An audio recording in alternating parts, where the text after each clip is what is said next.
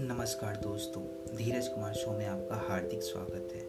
इस पॉडकास्ट के ज़रिए मेरा केवल एक ही मकसद है कि मैं स्पिरिचुअलिटी से रिलेटेड तमाम चीज़ों को डिस्कस कर सकूँ, ताकि लोगों की ज़िंदगी में बदलाव आ सके।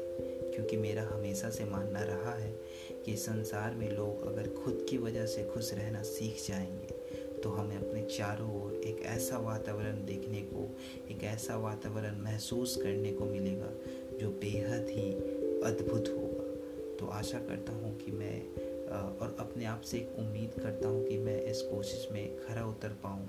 तो आप बने रहिए हमारे साथ। मैं स्पिरिचुअलिटी से रिलेटेड उन तमाम एस्पेक्ट्स को कवर करने की कोशिश करूँगा ताकि आपकी ज़िंदगी में एक नया बदलाव आ सके। धन्यवाद।